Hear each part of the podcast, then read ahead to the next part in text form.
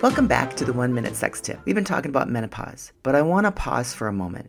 There's something really important I want to share with you, my listening audience, because we have both men and women listening to this podcast. You know, I share tips and suggestions about sex, well, and relationships and life struggles. But when it comes to medical advice, that's not something I'm going to give. I might make a suggestion here and there, but always check with your medical doctor. Also, something I want to share with you is I have a mentor who is a medical doctor and a sex therapist.